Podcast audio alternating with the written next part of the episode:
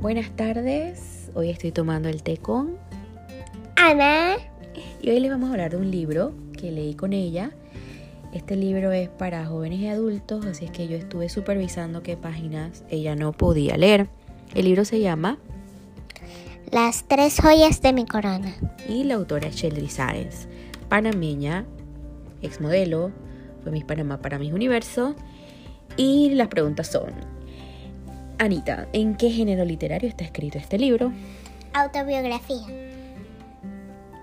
Y eso es una... Cuando hablas de ti mismo y cosas que te han pasado a ti. También se clasifica como una narrativa en... Primera persona. Exacto.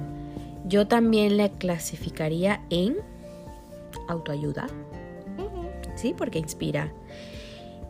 La Da segunda... Muchos consejos. y da muchos consejos. sí.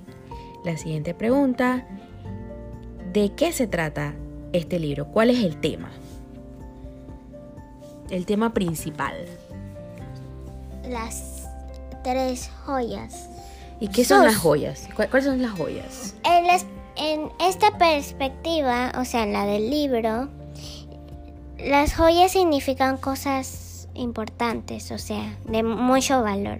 Ok, perfecto. ¿Y qué sentimiento te transmitió este libro? Este libro me transmitió mucha inspiración ¿Para qué? para lograr mis metas. Ok. ¿Y ya tienes tú tus metas bien Sí. de- ya determinadas? Ujú.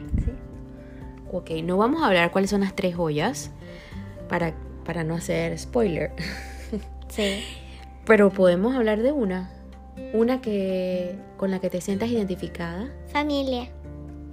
Esa es una de las joyas de Sheldry y es tuya también, Ujú. porque es algo preciado. Muy preciado.